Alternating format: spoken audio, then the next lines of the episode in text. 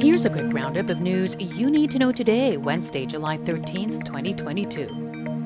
A group is calling on government to consider the effects of the pandemic and rising inflation in cleansing the list of beneficiaries of the 4Ps program. That plea coming from the Samahan ng Nagkakaisang Pamilyang Pantawid after Social Welfare Secretary Erwin Tulfo revealed some of the program's recipients aren't actually poor.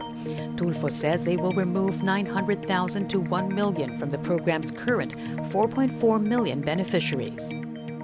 The Chamber of Mines of the Philippines welcomes the nomination of Toni Yulo Loyzaga as the next Environment Secretary. The group hopes Loyzaga can help fulfill the Marcos administration's thrust of striking a balance between economic development and environmental protection.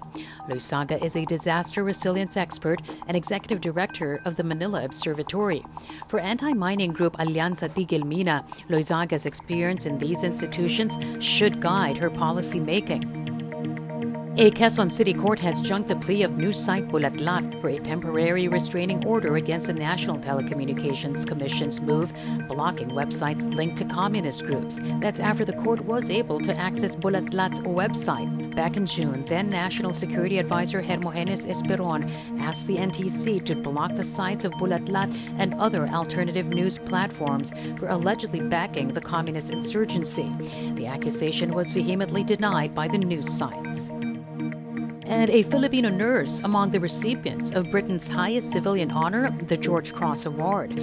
UK based May Parsons got hers from no less than Britain's Queen Elizabeth II.